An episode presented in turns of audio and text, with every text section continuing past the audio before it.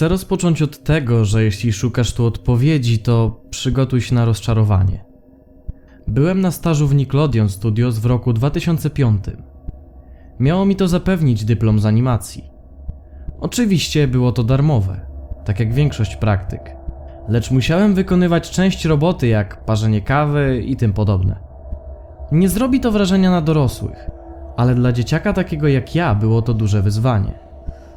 Od czasu, kiedy pracowałem bezpośrednio z redaktorami i animatorami, miałem dostęp do najnowszych odcinków jeszcze przed emisją. Studio wypuściło niedawno film o SpongeBobie i było trochę wyczyszczone z pomysłów. Dlatego też produkcja sezonu się opóźniała. Jednakże serię opóźniał też pewien problem z pierwszym odcinkiem. Ja i dwóch innych stażystów siedzieliśmy w pokoju wraz z animatorami i dźwiękowcami. Przygotowywali ostatnie kadry i kiedy skończyli, otrzymaliśmy kasetę, która miała być odcinkiem Fear of Krabby Patty. Skupiliśmy się wokół ekranu. Jako, że nie była to wersja ostateczna, animatorzy umieszczali w niej wiele lubieżnych dowcipów jak tytuł How Sex Doesn't Work zamiast Rockabye Love, gdzie SpongeBob i Patryk adoptują morską muszelkę. Nie jest to bardzo zabawne, ale potrafi wywołać lekki uśmiech. Dlatego też nie zdziwiłem się, gdy ujrzałem tytuł Samobójstwo z Kalmara. Wesoła muzyczka zaczęła grać jak normalnie. I zaczęło się. W pierwszym ujęciu Skalmar ćwiczy grę na klarnecie, wydając z niego kilka fałszywych dźwięków. Słyszymy głos SpongeBoba z zakadru i Skalmar przestaje grać. Zaczyna wrzeszczeć na Sponge'a, że musi ćwiczyć na swój wieczorny koncert. Bo podpowiada OK i idzie do Sandy wraz z Patrykiem. Wtedy pojawia się przejście w postaci bąbelków, a w następnej scenie możemy ujrzeć Skalmara grającego na klarnecie. Wtedy to zaczynają się dziwne rzeczy. Niektóre klatki wydają się powtarzać, lecz dźwięk działa bez zarzutu. Na tym etapie dźwięk jest synchronizowany z obrazem, więc nie zdarza się to często. Po zakończeniu gry rozlega się charakterystyczne bu.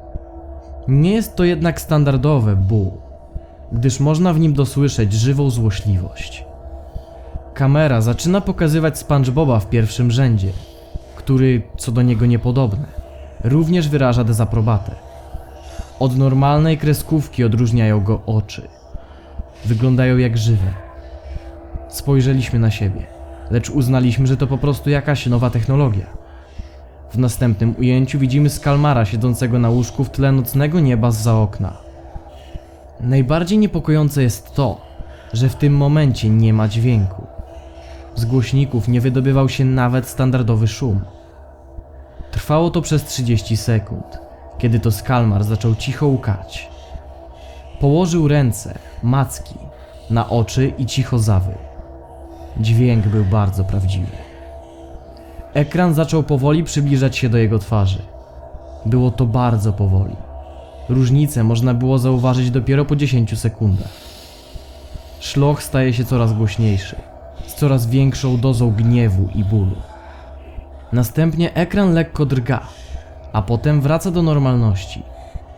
Płacz staje się coraz głośniejszy i dosadniejszy, jakby nie wydobywał się z głośników, tylko Skalmar stał wraz z nami w pokoju.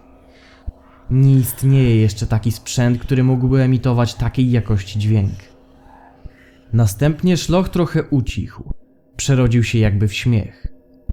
W tle było słychać dziwny, niezidentyfikowany dźwięk. Po 30 sekundach tego ekran drgnął gwałtownie i coś błysnęło. Jeden z animatorów przewinął akcję i ukazał się nam obraz martwego dziecka.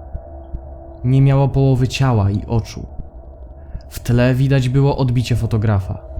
Nie wyglądało to na zdjęcie policyjne. Wydawało się, że to ów fotograf zabił to dziecko. Zlękliśmy się, lecz wciąż mieliśmy nadzieję, że to jakiś chory żart. Po ponownym włączeniu Skalmar wciąż trzymał swe macki na oczach, z których zaczęła lecieć krew. Wyglądało to bardzo prawdziwie. Jego płacz stawał się coraz donośniejszy, zmieszał się ze skowytem. Wtedy ponownie ujrzeliśmy zdjęcie. Podobne, ale innego dziecka. Trwało to około 5 sekund. Od tego momentu zdjęcia pokazywały się coraz częściej i dłużej, a ciała na nich przedstawione były coraz bardziej makabryczne. Płacz zmieszał się ze śmiechem i był nazbyt prawdziwy. Po około minucie wszystko ustało. Ujrzeliśmy Skalmara stojącego twarzą do nas i usłyszeliśmy donośny głos: Zrób to. Skalmar powoli przystawia sobie pistolet do skroni i strzela.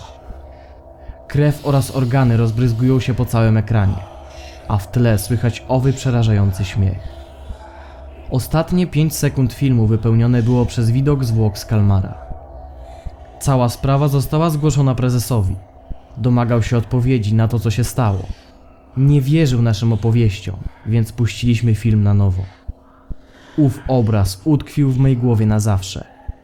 Śledztwo wykazało, że pliku nie modyfikował nikt z pracowników, a utworzony został około 24 sekundy przed naszym seansem. To około pół minuty za późno. Wszystkie programy nie wykazały niczego szczególnego, lecz my wiedzieliśmy, że coś było nie tak. Prowadzono też śledztwo w sprawie tych zdjęć, lecz nie zostały wysnute żadne wnioski. Żadne dziecko nie zostało na nim zidentyfikowane, ani nie udało się ustalić tożsamości fotografa. Nigdy wcześniej nie wierzyłem w zjawiska tego typu, lecz od tego momentu podchodzę inaczej do takich spraw.